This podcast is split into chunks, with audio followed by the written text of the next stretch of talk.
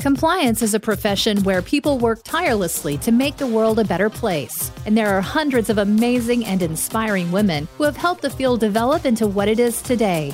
Great Women in Compliance is part of the Compliance Podcast Network, so join Mary Shirley and Lisa Fine as they talk with women in compliance who are making a difference.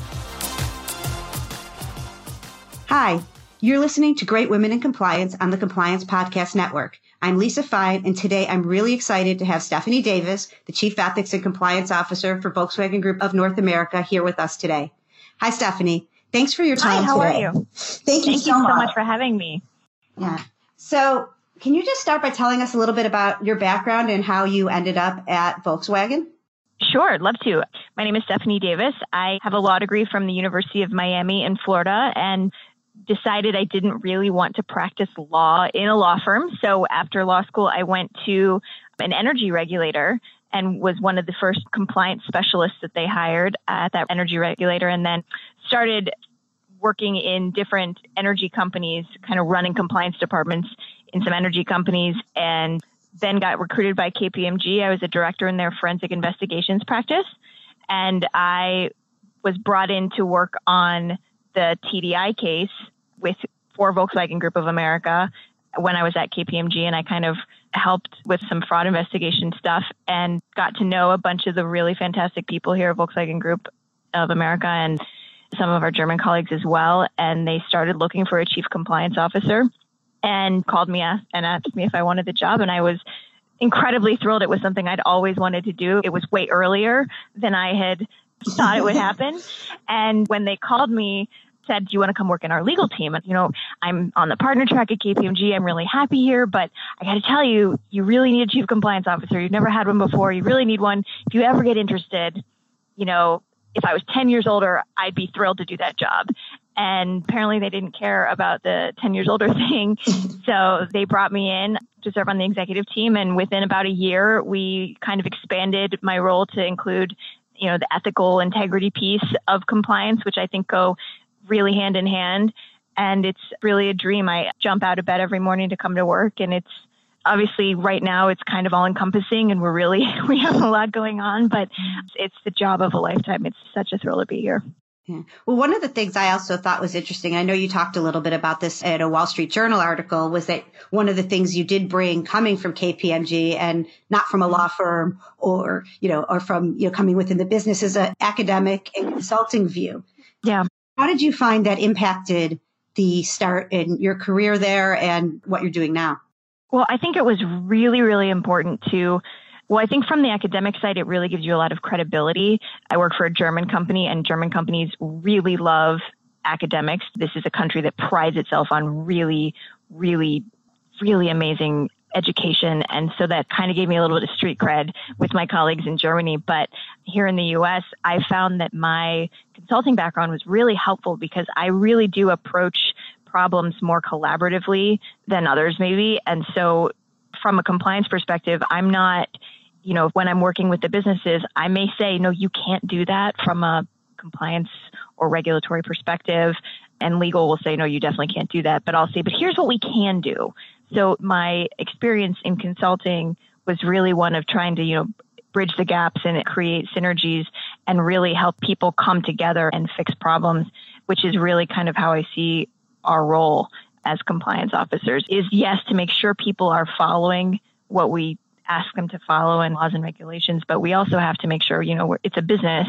And so part of my experience in the consulting world i understand how businesses run so i'm not coming from some ivory tower of not understanding that we still have to make a profit we still have to you know sell cars and how do we do it in the most ethical and integral way, as we say in Germany, although integral is not actually a word.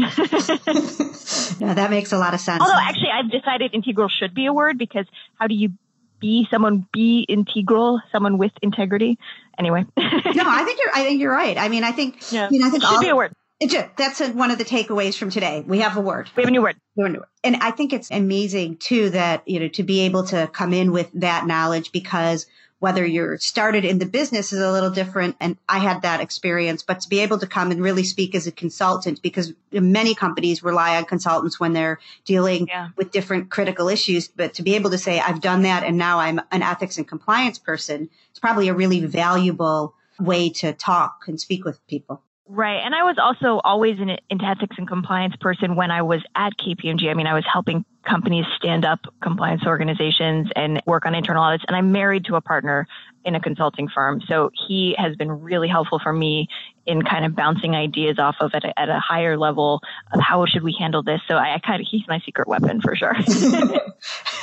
well, you know, one of the things is talking about both being a woman in compliance and also being a woman in compliance with a company that has a headquarters in Europe yeah. and in Germany. Yeah. Those are two different topics, but I think both yes. may go hand in hand, but are both two interesting yeah. things to hear from you about. So I think whichever one you'd like to start with, if we could just cover both. Sure. I think it's interesting. I work for a male dominated industry, right? The automotive industry is, has historically been very male dominated and it's changing just like the rest of the automotive industry is changing as well with mobility and autonomous driving and, you know, electric vehicles, which we're really going going all in on. But I think that being a woman isn't as much of the issue as just coming with a different perspective. So because I have not spent my entire career working at Volkswagen, which is much more common for our German colleagues, but even in the US, I mean, the average person in the US right now, I think I've been reading like has five or six jobs over their lifetime. I think Volkswagen Group of America, we have many, many people who have been here for 15, 20, 30 years that do their whole careers here. And in Germany, I mean, we have fathers and sons and grandfathers who are all still working at the factory. So it's very much a company that people, you know, they treat their employees really well. It's a company that people stay at. And so coming in from the outside, I bring a different perspective. I also have to, you know, happen to bring in the perspective of being a woman. And one of the things that I learned pretty quickly as the you know, only female on the executive management team here at Volkswagen Group of America, is that if you think of yourself as the only woman in the room, which I fell down that path for a little bit when I first started, and it was every new executive gets an executive coach or has the ability to get an executive coach here. And so I had one and I kept bringing to her, I was like, Oh, I'm always the only woman. Every time I open my mouth, they're thinking I'm a, such a girl or whatever. And she said, this is starting to be a problem for you you know, you can't let this be an issue. And I went home to my secret weapon and I was talking to him about it. And he said, if you don't get over being the only person of X in a room, that's all you're ever going to be. And while it was thinking back, maybe kind of harsh, I needed to hear that. I needed to be given permission to not focus on the fact that I was the only woman in the room because I have value. I am here for a reason. No one else is questioning whether I should be in the room, and no one in the room is thinking, let's blow her off because she's a woman. So that took me some time, to be completely honest. I think that's something that, and I don't know if it's woman, if it's young woman, or if it's just me, but I will say that I had to give myself permission to get away from the fact that, you know, to stop focusing on the woman thing and just do my job. And I mean, that's been my, especially here in the US. I truly don't think anyone in the room is thinking every time I open my mouth that let's ignore her because she happens to be a woman. So I had to learn that for myself because it is my first experience being on the senior executive leadership team. I reported to CEOs before, but you know, nothing to this level and it can drown you. And that doesn't mean, you know, women and men. It can yeah. drown you. It's very difficult, but I personally have found that if I stop focusing on that, I'm much more successful.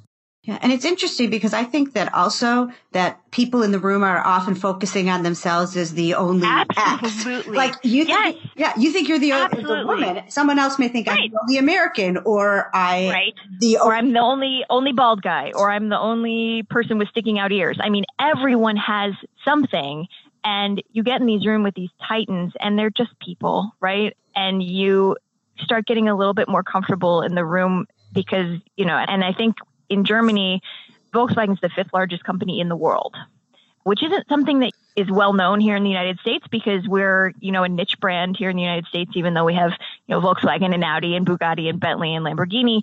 It's a smaller car company here in the United States. In Germany, it's a way of life for people. And so for me in Germany, it's not the fact that I'm a woman, it's that I'm American. Yeah. That's interesting. And, you know, I was wondering how that's the other part of it. Yeah. Yeah, and do they schedule meetings every year inevitably on Thanksgiving and July 4th and and Martin Luther King Day? Yes, they do. and it took me about 6 months to start saying I'm not traveling on Thanksgiving to come to this meeting. Um, but you know, we think about what this looks like, but I will say that on all of this otherness because we can check a couple boxes but I'm also, you know, I'm not a minority. I'm very highly aware that I look like the Germans that I work with. And, but the fact that I don't speak like them, that I don't speak the language is absolutely not great. but I've kind of leaned into that to be completely honest. I have found that it's too much stress to be anybody but who I am. And so I've kind of made that work for me. So far, it's working out, I guess. well, it's interesting because when you said that, as you've been speaking, I was thinking about when I first heard you speak. And as I've gotten to know you, I think it's, you know, you really embrace who you are and taking mm-hmm. your job seriously. And it really, I think, is also refreshing and helpful. I, I mean, I've seen that in different rooms. If you are who you are, people tend to respond to genuine very much. Mm-hmm. At least mm-hmm. I think that. And on the other hand, I think that what you're talking about now for women starting their careers or other things. I know that's something you're really passionate about, but I also think that the way you're speaking right now, I think it's probably really helpful to a lot of women trying to figure out how do I speak in the room at all levels of my career, mm-hmm. whether it's in mm-hmm. an investigation of someone senior to them in an ethics and mm-hmm. compliance standpoint or explaining a mm-hmm. code. But I think mm-hmm. that, you know, if you could talk a little bit about your interest in that and also your ability to be yourself as you do it. Absolutely. I, you know, I have three younger sisters and two of them are you know seven and nine years younger than me so quite a bit younger. And so i have never had that and we're very very very close and i am so so blessed. So i've never been one of those women who thought there was only one seat for women and so i'm going to have to be horrible to other women which is a trope but i think it's a trope for a reason.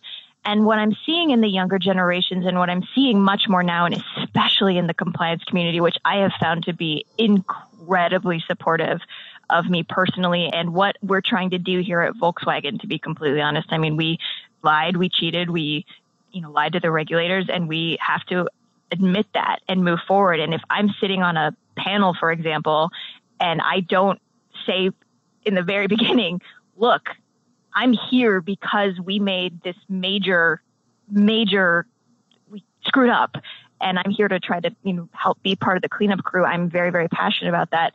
But I also you know, am very open about the fact that this is not going to be easy and it's not going to be easy for me personally and that the decisions I've made in my life have worked for me and I support every woman and every man you know however they want to do their job their career their life i believe that there is a way to do that and i think compliance especially is is an industry that kind of supports sort of alternative ways around a career for example. And so if I wasn't honest about the struggle that this is, for example, I do not have children.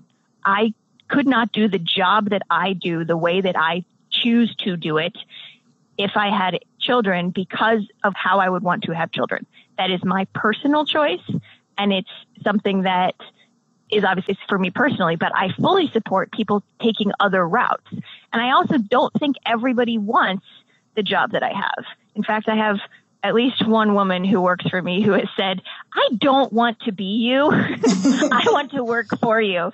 And so, you know, not everybody wants, you know, the big job, right? Not everybody wants, and, and a lot of people are scared of speaking in public. But for me, I had a friend here that I think this is so important. I had a friend say to me, Steph, and he's a very good friend, incredibly supportive. So it, was coming from a place of love. I have to say that first. He said, You do a lot of these conferences and talks for women's groups. And he's like, What do you think about that? And I said, I do it so that one day we don't have to do it anymore. My goal is that I think that these, you know, women's conferences and these groups of the game even great women in compliance, maybe a little, kind of grew out of this world of the golf games that we saw our fathers or our some of our growing up. You know, all the work is done on the golf course, and women weren't really as around as we would like them to be. And I think so we have kind of I don't want to say we've closed ranks, but we have decided to build our own golf courses. And I think that's incredibly important. But I also very much hope that we don't have to do it forever because I believe that we all bring something to organizations. I have a lot of people who work for me and the only people who have children who work for me are men, happen to be men. It's just something that's happened. And both of them, you know, work from home sometimes when the kids are sick and or you know they have their son at 4:30 so they have to leave at 4 and so I have this really interesting experience of being a female executive who does not have children who has you know all these the men who have kids and asking for alternative work environments. I think as we the newer generations are saying you know number one parenthood is not a one person thing. Right. And number two like let's figure out what we're passionate about and build our lives from there. So I happen to be incredibly passionate about work. I happen to believe that the way that I have my life, I, for example, you know, outsource a lot because I can, because that's important. That's what I decide to do. Yep. But it doesn't work for everyone. And I think that we shouldn't be so hard on ourselves that we have to fit one bucket or one, you know, by 35, I have to be a partner in a law firm or by 40, I have to have X amount of dollars in the bank. I think that we need to be a little bit easier on ourselves because I think that we have created a world that can be really, really hard sometimes. And so I am not the stereotypical compliance officer from 50 years ago walking around with a big stick. Right. I am different and I have embraced that and it's worked pretty well for me so far. No, I think, and the thing I think is really interesting about that too is when you look at probably your team or the people you work with, you do need people who either live differently, think differently, have a different approach to the work, you know, because someone can be passionate about it in a very different way than you and still do a great job and be a critically important member of a team. And I think, and that's men and women. But I think the more women see that, the more it helps mm-hmm. in having a good workforce. Yes. And it's interesting. I have a really diverse group of people that are on my team. I have an accountant. I have someone who used to do admin work. I have a risk guy and one's a former military. And so we've built this really interesting team. And compliance, I think, is much more about the philosophies behind it and how we're going to handle discipline or whistleblower systems. And I work, I mean, I think they're the best team I've, they're for sure the best team I've ever worked with. I'd put them up against anyone, but on paper, none of them have 10 years experience in compliance other than me. And it's incredibly thrilling to watch. We have built also an incredibly diverse team, which I think also matters. The fact that I am a female doing the hiring, I think I've hired a different kind of group than a lot of other parts of my organization, but that will start changing. Yeah, that's fantastic. Now, before we go, because mm-hmm. I know I have to let you get back to some other things today, but um, yeah. I just wanted to, first of all, just congratulate you on being shortlisted for the Women in Compliance Awards. I mean, we've talked about a number of things and you really are a leader in, in the field as a whole. And with women, I just wanted to congratulate you, see if there's anything else, you know, you would like to mention before we go. And Oh, I guess maybe stereotypically like the Oscars, this is just a thrill to be nominated. The women, especially in the category that I've been nominated for, and actually all of the categories, are mentors of mine, great friends that I'm thrilled to be there to support one of them winning. They are giants in the field, and the fact that I was nominated in the same breath is the thrill of my career for sure. So I will be in London cheering them on because I'm just thrilled to be there. And I'm so excited that things like this, you know, exist to really celebrate these great strides that we've made and that and really the idea that we can all come together for a night and really celebrate achievements of this wonderful community is really exciting and I'm thrilled to be there. I'm thrilled to be in London. I'm thrilled to speak at the conference. And so I hope to see many of your listeners there, Lisa. Well, thank you. And thank you so much for taking the time. Of course. And we really appreciate it. This is again the Compliance Podcast Network. And thank you very much. Have a good one. Thank you so much. Thanks. You too. Bye bye. Thanks for joining us for this episode of Great Women in Compliance. We hope you'll join us in honoring the great women in the compliance field by subscribing to this podcast and leaving a review.